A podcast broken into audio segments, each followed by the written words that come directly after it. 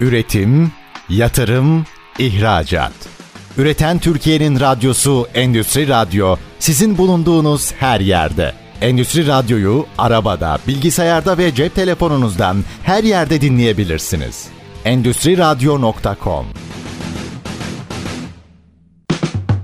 Çetin Ünsal'ın hazırlayıp sunduğu İşte Bunu Konuşalım programı başlıyor. İşte bunu konuşalımdan merhabalar. Türkiye'nin gerçek gündeminde birlikteyiz efendim. Bugün çok kıymetli bir konuğumuz var. Demir yollarını konuşacağız. Belki de Türkiye'nin sadece gelişmiş bütün Avrupa ülkelerine de baktığımızda bu demir ağları doğru kurgulayan, maliyet avantajı sağlayan hem kişisel ulaştırmada hem de bundan da önemlisi malların ulaşımında avantaj sağlıyor. Bakın Çin bile dünyanın bir ucundan Avrupa'nın merkezine kadar demir yolu hatlarını konuşuyor. O zaman bizim bu meseleyi biraz farklı konuşmamız gerekiyor. Buraya mercek tutmamız gerekiyor. Hala hazırda da nefis bir rapor var elimizde. Demiryolu Yük Taşımacılığı Sektör Değerlendirme Raporu ve sektörün derneği tarafından hazırlanmış bir rapor ve bu açıdan biz hem rapor ne anlatıyor hem demir yolları neden önemli ve ne yapılması gerekiyor bunu konuşacağız. Aslında çok da yakından tanıdığınız bir isim bugün konuğumuz. Aynı zamanda radyomuzun da e, çok kıymetli programcılarından biri Nüket Işıkoğlu ama bugün başka bir ünvanıyla Demiryolu Taşımacılığı Derneği Genel Müdürü Nüket Işıkoğlu ünvanıyla işte bunu konuşalım konu. Sayın Işıkoğlu hoş geldiniz efendim. Hoş bulduk Çetin Bey. Çok teşekkür ederim. Var olunuz. Aslında rapor bir yanda öbür tarafta siz neredeyse Evliya Çelebi gibi bütün lojistik ve demiryolu organizasyonlarındasınız arka arkaya. Evet. Orada da ekstra nabız yoklamış olmanız lazım. Onları da ayrıca almak isterim. Zaten izleyicilerimiz de zaman zaman telefon bağlantılarıyla da aktarıyoruz oradaki tespitlerimizi ama ilk önce bu rapor. Çünkü bir sektörün nereye gittiğini, ne yapması gerektiğini konuşmak için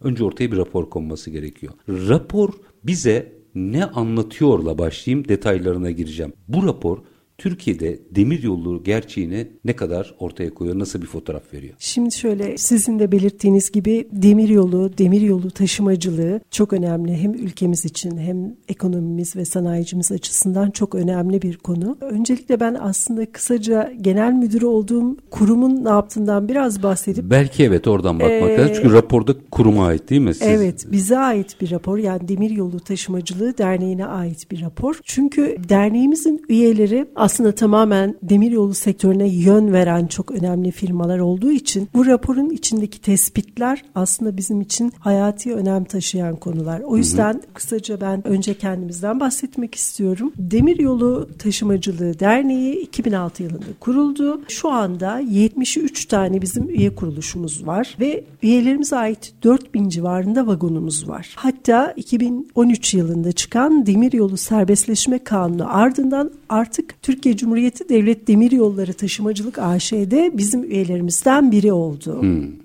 Bunun dışında şu anda sektörde var olan iki özel demiryolu tren işletmesi firması, demiryolu bağlantılı limanlar, vagon üreticileri, vagon sahipleri ve lojistik firmaları bizim üye profilimizi oluşturuyor. Dolayısıyla biz demiryolu sektöründeki hatta sektörün neredeyse tamamını kapsayan bir sivil toplum kuruluşuyuz. O yüzden aslında bu kuruluşun yaptığı rapor gerçekten çok az sapmalarla belki. Demir yolu gerçeğini bizim önümüze koyuyor. Aynen öyle. Biz Demiryolu Taşımacılığı Derneği olarak ilgili tüm kurum ve kuruluşların demiryolu yük taşımacılığı sektörüne yönelik çalışmalarına hem katkı sağlamak için hem de mevcut durumu özetlemek, genel bir fotoğrafını çekmek, yaşanan temel sorunlar ve bu konulardaki çözüm önerilerini içeren bir rapor hazırlamayı ve bu raporu ilgili tüm kurumlara, kuruluşlara, basına, kamuoyuna sunarak bir farkındalık yaratmayı amaçlıyoruz. Hı hı. Bu amaçla başladı. Aslında evet. baktığınızda raporun içerisinde demiryolu mevcut fotoğrafı, yapılması gerekenler, potansiyel hatta Avrupa Birliği yeşil mutabakata evet. kadar uzanan birçok detay var. Ufak ufak gireceğiz raporu ama biraz sondan başlayayım. Hı hı. Rapor hazırlandı, bitti. Evet. Önünüze raporu aldığınızda ilk aklınızdaki fotoğraf neydi? Yani bu rapor bana ne anlattı dediniz? Şimdi şöyle zaten raporu hazırlayanlardan biri olduğum için Hı-hı. ben hani bu konuda çok objektif olarak size cevap veremeyeceğim ama şimdi şöyle tabii ki bir Türkiye'deki mevcut demiryolu altyapımız, filomuz, taşımacılık firmalarımız, limanlarımız, organize sanayi bölgelerimiz. Öncelikle biz ne durumdayız? Bunun hı hı. bir genel fotoğrafını çektik. Daha sonra biz sektördeki firmalar olarak özel sektör demiryolu taşımacılığı yapan firmalar olarak yaşadığımız temel problemler nelerdir? İyileştirilmesi gereken konular nelerdir? Bunları ve beraberinde de çözüm önerilerini Ki e, açacağız sunduk. hepsini. Çözüm önerilerinden bahsettik ve bu konunun yani demiryolu taşımacılığının ülkemizde geliştirilmesinin aslında dolaylı olarak bu ülke insanına, ekonomisine, çevresine, lojistiğine, sanayicisinin dünya ile rekabetine ne kadar büyük bir katkı sağlayacağını bu enerji kullanımında Avrupa Birliği ile ticaret yaparken önümüzdeki süreçte az önce sizin söylediğiniz yeşil mutabakat konusunda bizim elimizi ne kadar güçlendireceğinden bahsetmek istedik. Tabii ki bu konulardan hep kısa kısa bahsettik ama ilerleyen süreçlerde bizim bu rapor gibi yeni sektör raporlarımız, yeni konularımız da yavaş yavaş yayınlayacağız, kamuoyuyla paylaşacağız. Bu farkındalık bizim için ve ülkemiz için çok önemli ve çok değerli. Ben raporu okuduğumda şöyle bir hisse kapıldım. Evet bir potansiyel gelişim var ama biraz konsantre olursak çok şey değiştireceğiz. Kesinlikle ya benim öyle. sonunda karşıma çıkan, zihnimde uyanan fikir buydu. Hı hı. Yani birçok detay var şimdi gireceğiz ama Türkiye'nin gerçekten bu konuyla ilgili bir bakış açısı var. E, biraz hızlanması gerekiyor. Benim gördüğüm o Birazdan rapordan. daha çok hızlan. ben mütevazı söyledim ama e, yani buraya bir konsantre olmak gerekiyor. Kesinlikle. Şimdi o zaman mesela şuradan bir başlayalım. Hı. En son ekonomisine geleceğim ama mesela sektörün bugün sorunları ne? Biraz sorunlarını açarak devam edelim ki çözümlerine de gelelim. Şimdi şöyle temel bütün dinleyicilerimizin de yani lojistik sektörünün demir yolunun dışındaki herkesin anlayabileceği şekilde çok basit bir şekilde ifade etmek istiyorum. Öncelikle lojistik açısından değerlendirdiğimizde biliyorsunuz gemiler denizde gidiyor. Hı hı. Uçaklar havada gidiyor. Karayolları araçları otobanlarda gidiyor. Fakat biz raylarda gidiyoruz. Yani demir yolunun sağlıklı bir şekilde işleyebilmesi için öncelikle bizim verimli taşımacılık yapabileceğimiz güzel, modern, gelişmiş, geometrisi düzgün bir altyapıya ihtiyacımız var. Raylara ihtiyacınız var Kesinlikle. Yani. Raylara ihtiyacımız var ve sadece ray da değil aynı zamanda bu hatların geometrik olarak bunu biraz daha açarsak yani şöyle eğimler demiryolu taşımacılığında lokomotifin çekerini ve sizin taşıdığınız yükün miktarını çok direkt etkiler. Hmm. Veya işte bu hattın üzerindeki kurp dediğimiz yani virajlar, bu virajların keskinliği, yapısı, rayların yapısı, tekerlekle uyumu bunların hepsi demiryolu taşımacılığının verimini arttıran ve ticari hızını arttıran önemli konulardan yani, biri. Hıza, tonaja ve doğal olarak maliyete etki ediyor. Kesinlikle hepsine etki ediyor ve bunun dışında uluslararası bağlantılar mesela az önce söylediğiniz Çin bile şu anda demir yolunu konuşuyor. Hı hı. E şimdi Çin'den kalkan bir trenin Avrupa'ya ulaşması için Türkiye parkurunda geldiği gibi aynı şekilde transit bir geçişi sağlayabilecek düzgün hat altyapısına, düzgün bir trafiğe ihtiyacı var. Dolayısıyla hem bu transit ticarette hem kendi bizim yurt içi yaptığımız taşımalarda öncelikle altyapının verimli bir taşımaya imkan verecek şekilde düzgün bir şekilde yapılması gerekiyor. Geometrik vurgusu gerekiyor. burada çok önemli. Sanıyorum Hı-hı. sonucu çok etkiliyor. Kesinlikle çok etkiliyor. Çünkü az önce de söylediğim gibi eğimler demir yolunda çok önemlidir. Sizin lokomotifinizin çekerini direkt etkiler, çektiğiniz yükü direkt etkiler eğime geldiğinizde lokomotifin gücünü arttırmak ve taşıdığınız yükün tonajını düşürmek mecburiyetindesiniz ki tren gitsin. Aksi takdirde yetmez veya ramfor dediğimiz ek lokomotiflerle trene ilave çekici güç ilave etmeniz gerekiyor. Dolayısıyla bunlar hem maliyet hem süre hem de günün sonunda taşınan yükün tonajına direkt etki eden konular. Nefis. Yani o kadar net ki bu. E mesela ben bu detayı bilmiyordum. E, raporda gördüm de ve şimdi siz açıkladıktan sonra raporda Hı-hı. anladığımdan daha farklı anladım şimdi. Ben onun çok teknik bir mesele olduğunu düşünmüştüm ama Mesela bu anlattığınız her şeye etki ettiği faktörü bence çok daha açıklayıcı oldu. Devam edeceğiz. Beklentiler ve sorunlarla bir devam edelim. Sonra çözüm önerilerini de aslında içinde anlatıyorsunuz onu da ama minik bir araya gidelim. Aranın ardından demiryolu gerçeğini konuşmaya devam edeceğiz. Tamam. Efendim Demiryolu Taşımacılığı Derneği Genel Müdürü Nüket Işıkoğlu bugün konuğumuz. Demiryolu Yük Taşımacılığı Sektör Değerlendirme raporunu ana başlıklarıyla mercek altına alıyoruz. Memleket meselesinden bahsediyoruz. Kısa bir ara. Aranın ardından işte bunu konuşalım devam edecek. Lütfen bizden ayrılmayın. Üretim, yatırım, ihracat. Üreten Türkiye'nin radyosu Endüstri Radyo sizin bulunduğunuz her yerde. Endüstri Radyo'yu arabada, bilgisayarda ve cep telefonunuzdan her yerde dinleyebilirsiniz. Endüstri Radyo.com Kısa bir aranın ardından işte bunu konuşalım demeye devam ediyoruz efendim. Demiryolu Yük Taşımacılığı Sektör Değerlendirme raporunu mercek altına alıyoruz. Konuğumuz Demiryolu Taşımacılığı Derneği Genel Müdürü Nüket Işıkoğlu. Rapordan detayları ilk önce bir kere bir ağın olması, ağın da geometrik olarak doğru döşenmesi gereğini işaret ettiniz. Devam edelim çünkü kritik bir nokta bu. Bu arada bu faktör bunu kullanan herkesin yani oraya mal verenlerin de maliyetini ve fiyatını da etki edecek bir faktör. O yüzden önemliydi. Devam edelim lütfen altyapıyla. Kesinlikle direkt etki edecek. Şimdi şöyle demiryolu altyapımızdaki geometrik sorunlar verimli bir taşımanın yapılmasının önündeki en büyük engellerden bir tanesi demiştik. Yüksek eğimler, dar kurplar yani dönüşler böyle sıkıntıların giderilmesi aslında bizim daha fazla miktarlardaki yükü daha hızlı bir şekilde taşımamıza imkan sağlayacak, daha düşük maliyetle yapmamızı sağlayacak ve müşterilerimizin yani demir yoluyla yük taşıtan herkesin hız beklenti talebini de karşılayacak. Yani Türk reel sektörünün diyelim. Kesinlikle öyle. Ve şimdi sadece bu yol olarak düşünmeyelim. Limanlara, organize sanayi bölgelerine, büyük fabrikalara yapılacak olan demiryolu bağlantıları yani bizim iltisak hattı dediğimiz bu bağlantılar da demiryolu taşımacılığının verimini çok direkt etkileyen konular. Ara bağlantılar değil mi? Ara bağlantılar evet. Yani rastgele Biraz demir Gazi- yolundaki terimler eski iltisak diyoruz biz tabii. Yani Gaziantep organize rastgele söylüyorum burada. Evet. Gaziantep organize sanayi bölgesinin atıyorum Mersin limanına bağlanması gibi ara hatlardan. Mersin limanına değil oradaki ana demiryolu hattına bağlanması. Ha, o yeterli diyorsunuz. Aynen. Zaten ana hatta bağlandığı zaman bu bize çok ciddi bir hem maliyet avantajı sağlayacak. Neden? Şimdi siz diyelim ki bir çimento fabrikanız var. Büyük ölçekte bir yükünüz var elinizde. Bunu demir yoluyla taşımak istiyorsunuz. En yakın istasyon 10 kilometre ötede. Ne yapmanız lazım? Ya karayoluna yükleyeceksiniz, kamyona yükleyeceksiniz. Bunları en yakın istasyona götürüp orada vagona yükleteceksiniz ki bu size hem bir ara nakliye masrafı olacak hem bir elleçleme, indirme, bindirme, süre kaybı hatta burada mala zarar gelmesi gibi Tabii. bir konuda söz konusu. Fakat iltisak hattında ne oluyor? İşte o 10 kilometrelik mesafeyi ana hattan sizin fabrikanızın önüne hatta içine kadar çekiyorsunuz. Vagonlar geliyor. Siz direkt yükünüzü yüklüyorsunuz vagonlara. Vagonlar hareket ediyorlar ve ana hattan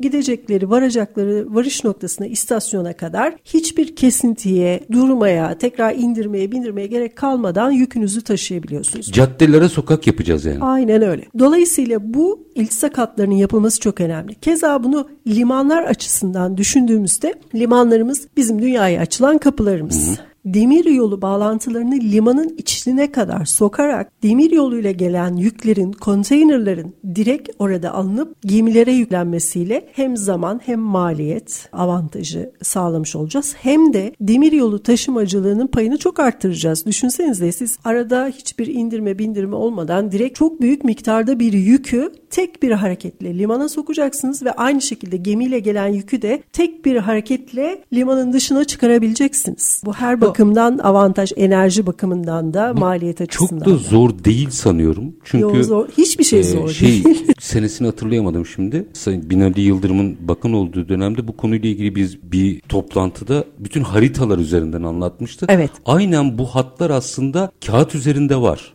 Sadece harekete geçersek çok kısa sürede yani planı projesi yapılmış işler bunlar. Kesinlikle. Şimdi şöyle önümüzdeki süreçte bütün bu kalkınma planlarında, ulaştırma master planlarında, lojistik planlarında bunlar zaten devletin programında var. Yani demiryoluna, demiryolu bağlantılarının geliştirilmesiyle alakalı. Fakat tabii ki henüz maalesef o istediğimiz seviyeye gelmiş değiliz. Aslında ben hani birkaç rapordan da rakam vermek istiyorum bununla hı hı. alakalı size. Mesela bizim şu anda 13 bin küsür kilometre bu yüksek hızlı tren de dahil toplamda bir demiryolu ağımız var tüm yurt genelinde. Pardon buna şehir içindekiler dahil Hayır, değil değil mi? Onlar hafif Bildiğimiz sistem. Hayır onlar dahil yük taşıyan yük veya taşıyan yolcu yaşayan. yüksek hızlı trenlerin Hı-hı. işlediği 13 bin kilometre civarında bizim bir demiryolu altyapımız var. Buradaki yük taşımacılığının yapıldığı konvansiyonel hatlar 11.590 kilometre civarında ve buradaki hatların %39'u elektrikli, %49'u sinyalli. Fakat şöyle bir şey var burada özellikle belirtmek istiyorum. Bizim hatlarımızın %90'ı tek hat. Yani bizim ülkemizde tek hat işletmeciliği yapılıyor. Bu ne demek? Bir geliş bir gidiş yönü yok. Tek bir yolumuz var. Duble yol yapalım Gelen trenlerde, yani. giden trenlerde o tek bir hat üzerinde gidiliyorlar. Birbirlerini bekleyerek. Zaman. Sidingler yani yanlardaki yan yol dediğimiz yerlere geçerek karşılıklı geldik birbirlerini bekleyerek bu şekilde akan bir trafik var. Dolayısıyla tabii ki bu da verimi etkiliyor önemli ölçüde. Ve şu anda ülkemizdeki konvansiyonel hatlardaki yük taşımacılık hızımız maalesef saatte 25 kilometre. Nedir bunun uluslararası ortalaması? Var mıdır ee, böyle Yani 50 60 70 hmm. yani hızlı, yani. hızlı trenlerde de dünyada bazı yerlerde yüksek hızlı değil ama hızlı tren hatlarında da yük taşımacılığı yapılıyor. Bizim ülkemizde henüz o durumda değiliz konvansiyonel hatlarda yük taşıması yapılıyor ve ticari hızımız düşük maalesef. Yani dünya ortalamasının yarısı gibi, yarısı gibi aşağı yukarı. Evet.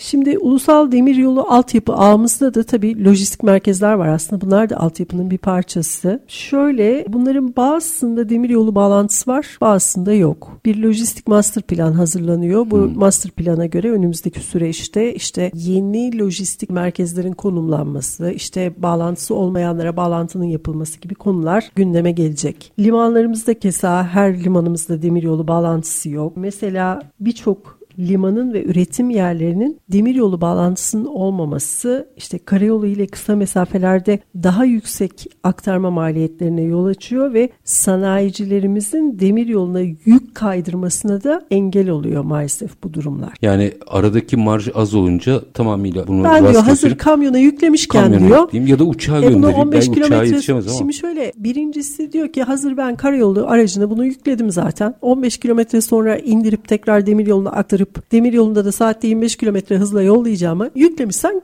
gitsin diyor artık yüklemişken. Böyle bir şey var. Ama şimdi hava yolunu söylediniz. Hava yolu ile bizim zaten kargo olarak tamamen farklı şeye hitap ediyoruz. Neden? Çünkü demir yolu taşımacılığında biz hacim olarak büyük, yük olarak daha ağır tonajlı yükleri taşıyoruz. Mesela bugün Türkiye'de demir yoluyla taşınan yüklere baktığımızda aslında kum, çimento, demir, maden gibi hani yükte ağır, pahada hafif şeyler hmm. taşıyoruz. Ama hava kargoda hem hafif ağırlık olarak ama değer olarak yüksek yükler taşındığı için hani onların ürün grupları hava kargo ile demir Orası yolu kargonun birbirinden ama çok farklı. Burada galiba anladığım kadarıyla eğer demir yolunu cazip kılmadığınız anda karayoluna dönüyorlar. Aynen öyle. Şu anda zaten zaten ülkemizde çok yoğun bir karayolu taşımacılığı evet. var. Yani %90'a yakın karayoluyla taşımacılık yapıyoruz. Yurt içindeki yüklerin %4'ünü biz demiryoluyla taşıyabiliyoruz. Uluslararasına çıktığımızda uluslararası taşımacılıkta demiryolunun payı %1 bile değil şu an maalesef. Bu gidilmesi gereken çok yol olduğunu anlatıyor aslında bize. Evet. Potansiyel de var. Daha önemlisi demin az önce de ifade ettiğim gibi bir master plan da var. Yani evet. hadi ne yapalım falan durumunda da değiliz. Ne yapılacağının dersi çalışılmış hatlar, ara bağlantılar. Evet. Ya ben bunu gözlerimle gördüm o master planı. Tabii tabii. Ama mesela ben şurada şöyle bir bilgi de vermek istiyorum. Mesela bizim ülkemizde 217 tane liman ve iskele var. Hı hı. Ama bunların ancak 21 tanesinde demiryolu bağlantısı var. Mesela organize sanayi bölgelerimiz 295 civarında ülkemizde organize sanayi bölgesi var. Bunların 13 adedinde demiryolu bağlantısı var. 12 tane lojistik merkezde demiryolu bağlantısı bulunuyor ama bu 12 lojistik merkezde hani çok e, efektif şu anda. Dediğim gibi bir ulaştırma master planı hazırlanıyor. Daha evvel devlet demir yollarının yaptığı bir takım lojistik merkezler vardı ama bu açıdan da baktığımızda şu anda hani çok efektif değil. İlsak hatları az önce söylediğim gibi çok, çok yaygın değil ama aslında ülkemizde ve hatta dünyada demiryolu taşımacılığına baktığımızda ilsak hatları üzerinden yapılan demiryolu taşımacılığının oranı çok fazla. Yani ilsak hattının varlığı demiryolu taşımasının miktarını çok endirek etkileyen bir konu. Direkt etkileyen bir konu. Bundan herhalde bir 20 sene önceydi hatta bir sanayici bir OSB'den gelmişti. Şimdi hangisi olduğunu hı hı. söylemeyeyim. O kadar önemli olduğuna inanmışlar ki kimse yapmayınca kendi ceplerinden yapmışlar orayı. Evet öyle uygulamalar var ülkemizde de yani var. Bu aslında sanayicinin bu işi çok cazip gördüğünü ve eğilimli olduğunu gösteriyor. Bence sanayicimiz buna hazır. Neden biliyor musunuz? Çünkü şimdi iş dünyası açısından baktığımızda, sanayici olarak baktığımızda ve dünya ile rekabet açısından konuyu değerlendirdiğimizde ben burada bir kendimi hani sanayicinin yerine koyarak düşünüyorum ve diyorum ki benim için en önemli şey maliyetimi düşürmek. Yani ürünü ürettikten sonraki lojistik maliyet de çok önemli. Direkt çünkü ürünün raf fiyatına etki eden bir Tabii. konu bu. Yani bizim sanayicimizin dünyadaki başka bir aynı işi yapan sanayiciyle rekabette elini güçlendirecek demiryolu taşımacı. Çünkü maliyetini aşağı çekecek.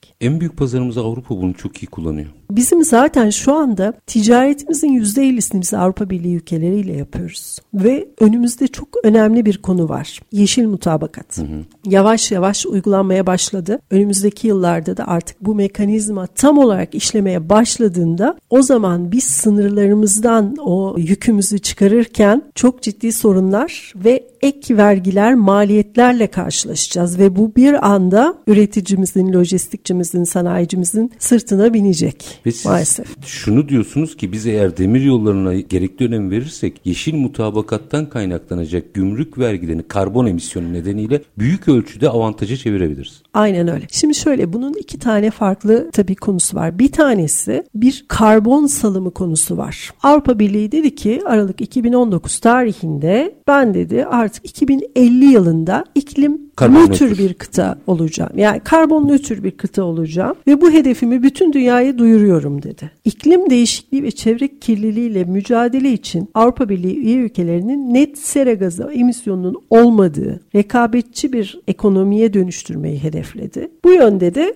sınırda karbon düzenleme mekanizmasında önümüzdeki günlerde yürürlüğe koyacak. Ve bu şekilde dışarıdan gelen yani Avrupa Birliği'ndeki üretici sanayici kendini yeşil mutabakata göre ayarlıyor ama şimdi Avrupa Birliği dışından geleceklerde henüz böyle bir yaptırım olmadığı için ne oluyor? Bir avantaj sağlıyor Avrupa Birliği Tabii. sınırları dışındaki. Bunları eşitlemek lazım. Nerede eşitleyecek? İşte sınırdaki ek vergilerle eşitleyecek. Demir yollarıyla bunu dengeleyebiliriz diyorsunuz. Bir miktarını tabii ki hepsini değil. Şimdi şöyle tabii ki bu karbon salımı ve üretim sürecinden ham maddenin tedarikinden başlayan adım adım giden bir süreç. Ama burada lojistik sektörü mesela bu yeşil mutabakattan en çok etkilenecek sektörlerin başında ülkemizde lojistik sektörü geliyor. Neden? Kısa bir ara. Tamam. Aranın ardından alacağım yanıtını. Efendim Demiryolu Taşımacılığı Derneği Genel Müdürü Nükhet Işıkoğlu konuğumuz. Demiryolu Yük Taşımacılığı Sektör Değerlendirme raporunu mercek altına alıyoruz. Kısa bir ara. Aranın ardından işte bunu konuşalım diyeceğiz. Lütfen bizden ayrılmayın. Üretim, yatırım, ihracat. Üreten Türkiye'nin radyosu Endüstri Radyo sizin bulunduğunuz her yerde. Endüstri Radyo'yu arabada, bilgisayarda ve cep telefonunuzdan her yerde dinleyebilirsiniz. Endüstri Radyo.com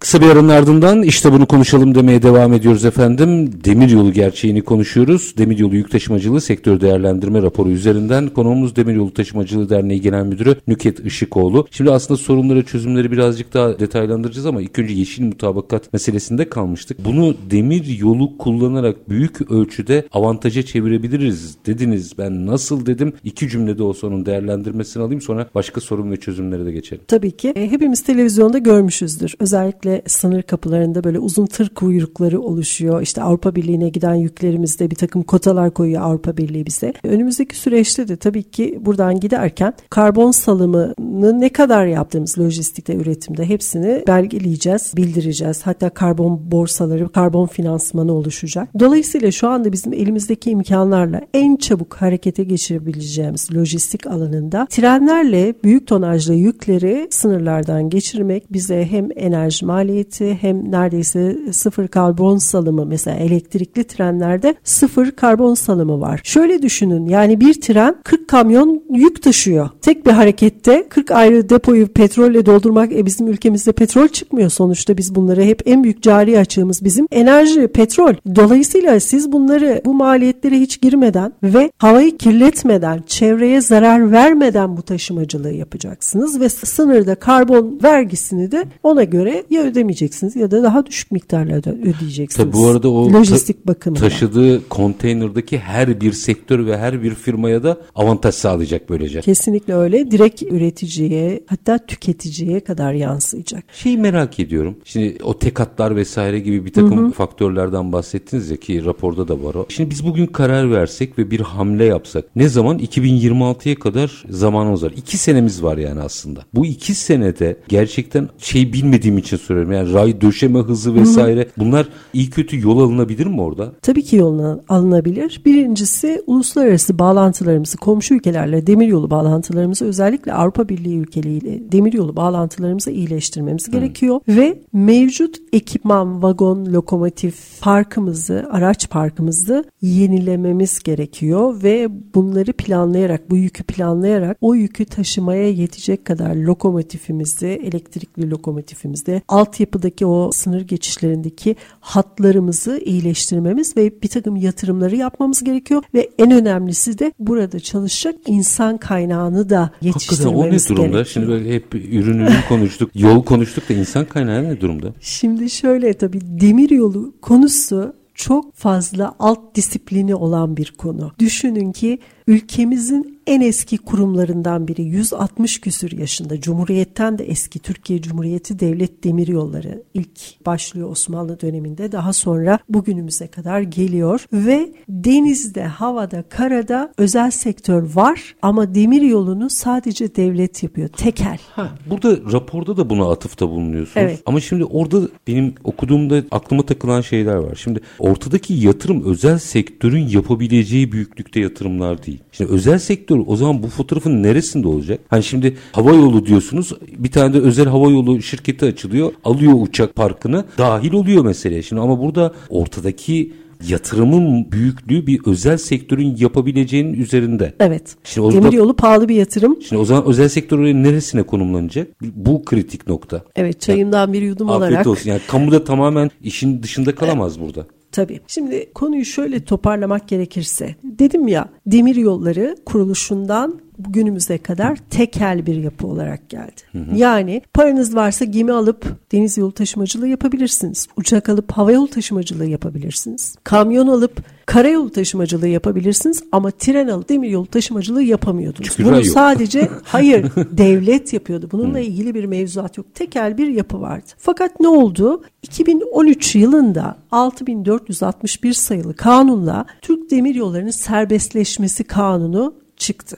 Buradaki amaç neydi? Tekel olan bir yapıya özel sektörü de çekerek daha efektif, daha verimli, daha yoğun bir demiryolu taşımacılığı yapmak ve demiryolu taşımacılığının payını arttırmaktı. Bunun için böyle bir kanun çıkarıldı 2013 yılında. Bugün bu kanunun üzerinden 10 yıl geçti. 10 yılda sadece iki tane özel firma demiryolu tren işletmecisi olarak sektöre girdi. Ama beklenen bu değildi. Beklenen çok daha yoğun bir şekilde özel sektörün demiryolu taşımacılığına sektörüne girmesi ve fiyatların artması, işte rekabetin oluşması ve daha çok taşımanın yapılmasıydı. Dediğim gibi iki firmayla kısıtlı kaldı. Neden? Şimdi neden yani bu böyle oldu? Neden ve ne yapmak lazım? İkisini bir arada alayım. Şimdi özel sektörün demiryolu sektörüne yatırım yaparak hizmet kalitesinin artması, uygun ve etkin bir taşımacılık yapılması için sektörde öncelikle serbest rekabet şartlarının oluşması gerekiyor. Yani şimdi bugün demiryolu taşımacılığı yapan devletin bir taşımacılık şirketi var. Hani nasıl hava yollarında Türk Hava Yolları var bizim Markaya gururumuz. Ab- Evet demiryolu taşımacılığında o devletin taşımacılık firması TCD'de Taşımacılık AŞ var. Fakat ne oluyor? Şimdi TCD'de Taşımacılık AŞ'nin görev zararı her yıl Hazine Bakanlığı tarafı hazineden yani karşılanıyor. Şimdi dolayısıyla ne oluyor? Bir özel sektör firması olarak bir demiryolu taşımacılığına yatırım yapmak istesiniz, bir demiryolu tren işletmecisi olmak isteseniz karşınızda her yıl zararı hazineden karşılanan bir rakibiniz Ha, var. başa çıkan hatta çok doğru çok düz bakmak lazım buna. Yani siz sonuçta hazineyle rekabet edemeyeceğiniz, devletle rekabet edemeyeceğinize göre bakıyorsunuz diyorsunuz ki evet ben bu yatırımı yaparım ama karşı tarafın tarifelerinden daha düşük bir tarifi veremem. Yani yapamam bu işi, var olamam bu durumda. Peki Dolayısıyla ama orada bir, bir şeye takıldım onu açın. E, aynı zamanda raylar başta olmak üzere bütün yatırımı da kamunun yapması gerekiyor. Çünkü bu özel sektörün kaldırabileceği bir rakam değil. şimdi şöyle altyapı Hani orada nasıl dengeleyeceğiz? Şöyle, şimdi bu bahsettiğim serbestleşme kanunuyla demir yolları ikiye ayrıldı. Altyapı TCD'de altyapı oldu ve üzerinde altyapının üzerinde taşımacılık yapan devletin bir taşımacılık He, firması oldu. an- şimdi daha net anladım. Yani art, ortada iki firmadan bahsediyoruz artık İki, aslında. yani iki altyapı kamu ama ayrı, iki firma. taşımacılık yapan kuruluş ayrı oldu. Tabii ki e, sizin söylediğiniz gibi hat yapmak ciddi bir konu. Buradaki arazi işte o hattın planlanması, yatırımının yapılması. Tabii ki bu devletin yapacağı bir iş. Ama tabii altyapı ne kadar verimli ve az önce de bahsettiğimiz gibi hani gelişmiş olursa ilçe hatlarıyla, liman bağlantılarıyla, organize sanayi bağlantılarıyla bu durumda özel sektörün daha çok burada girip hatlar üzerinde işletme yapma şansı oluyor ama bahsettiğim şey bu değil. Tabii ki altyapı zaten olmazsa olmaz. Ama aynı zamanda serbest rekabet şartlarında sağlanması gerekiyor ki adil ve sürdürülebilir bir rekabet ortamı oluştuğunda özel sektörde buraya rahatlıkla yatırım yapabilsin. Doğru mu anladım? Biraz raporda onu da hissettim. Kamu yani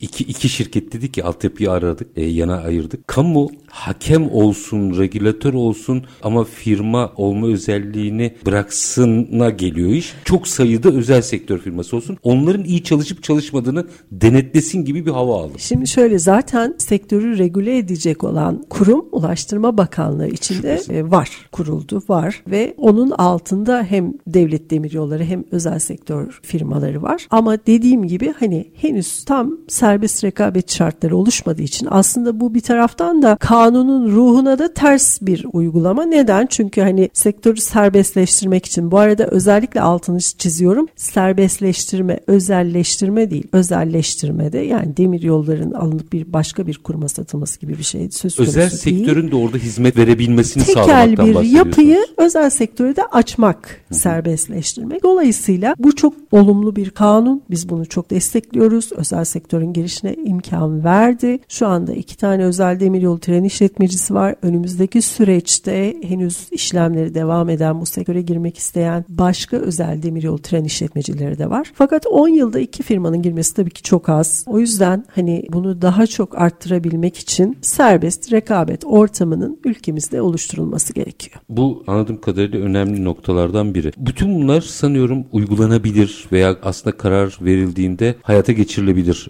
yanlar. E, bütün bunları yaptıktan sonra Türk reel sektörünün daha rekabetçi, demir yollarında daha güçlü olacağını düşünüyoruz. Anladığım kadarıyla Evet. rapor bunu söylüyor. Şimdi bir 2-3 dakikam var. 3 dakikada biraz şehir içlerini de konuşalım Tabii istiyorum. konuşalım. Çünkü orası da bence hani bütün şehirlerde görüyorum artık her gittiğim yerde en azından bir tramvayı görmeye başladım ve insanlar istiyorlar bunu. E, şehir içiyle ilgili de çok büyük bir potansiyel var galiba. Evet şimdi şöyle hepimiz günlük hayatımızda zaten görüyoruz. Büyük bir şehirde yaşamanın getirdiği trafik yoğunluğu, trafik Ben tekerlekli sıkışıklığını. kullanmıyorum artık yani. Ben mecbur şöyle mecbur kalmadığım zaman eğer gideceğim güzergaha raylı sistemlerle çok kolay ulaşabiliyorsam mutlaka raylı sistemleri tercih ediyorum. İlk tercih oluyor değil mi? Kesinlikle ilk tercihim oluyor ve özellikle kent içi hafif raylı sistemlerin yaygınlaştırılması, ağlarının bağlantılarının yapılması çok önemli. Bunu bir vatandaş olarak çünkü benim uzmanlık alanım hani yük taşımacılığı, daha çok lojistik. Hafif kent içi taşımacılık tabii çok farklı bir konu ama tabii sonuçta raylar üzerinde giden araçlar, yolcu taşımacılığı bizim için e, o da çok önemli. Kent içinde mutlaka geliştirilmesi ve yaygınlaştırılması gereken bir konu. Bizim aslında galiba bir demir yolu kültürünü tekrar hatırlamamız lazım. Yani bizim bu kültürümüz var. Yani bu türküler var, şarkılar var. Bakın hep